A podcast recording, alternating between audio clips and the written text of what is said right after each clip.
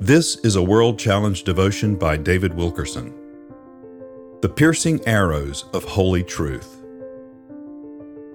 I believe God has to accomplish a work in us before we can lay claim to any covenant promise. What is this precedent work upon which all others depend? Jeremiah tells us, I will put my fear in their hearts so that they will not depart from me. Jeremiah chapter 32 verse 40. God's foundational work of the covenant is to put his fear into our hearts by the work of the Holy Spirit.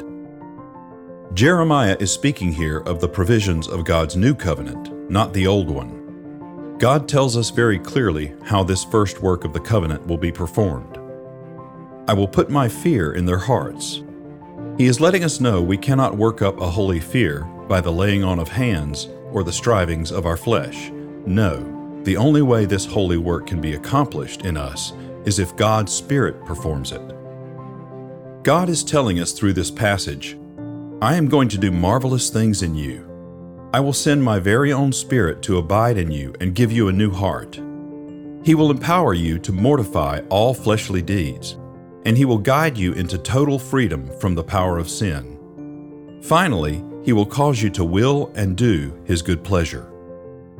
However, there is one work the Spirit must perform in you before any of these others. He is going to put in you the true fear of God concerning sin, a deep reverence for Him and for His Word. He will implant in you a profound awe of His holiness so that you will not depart from His commands. Otherwise, your sin will always lead you away from Him. Very simply, the Holy Spirit changes the way we look at our sin. He knows that as long as we continue to take it lightly, we will never be set free. How does the Holy Ghost do this? By using the convicting Word of God, the piercing arrows of holy truth. World Challenge Transforming Lives Through the Message and Mission of Jesus Christ. Visit us online at worldchallenge.org.